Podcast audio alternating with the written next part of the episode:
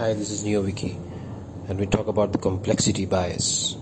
Many of us prefer complicated solutions and explanations over simpler ones. This cognitive error is known as the complexity bias. We don't listen to simple, basic advice to be productive and healthy, like doing regular exercise or rising early every morning. Our mind gets attracted to complex procedures and ideas like intermittent fasting, keto diet, and other finicky solutions that dazzle us with their twisted ways. Avoiding complexity bias.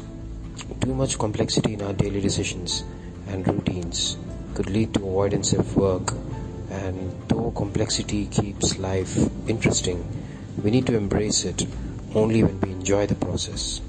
We can avoid complexity bias by moving towards action and following the just do it mantra. We can choose one system that works with our natural inclination, even if it isn't the best way. Occam's razor.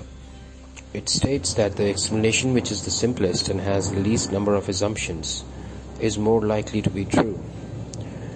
We need to embrace this mental model of the Occam's razor and take our daily decisions. Thank you for listening. This is NeoViky.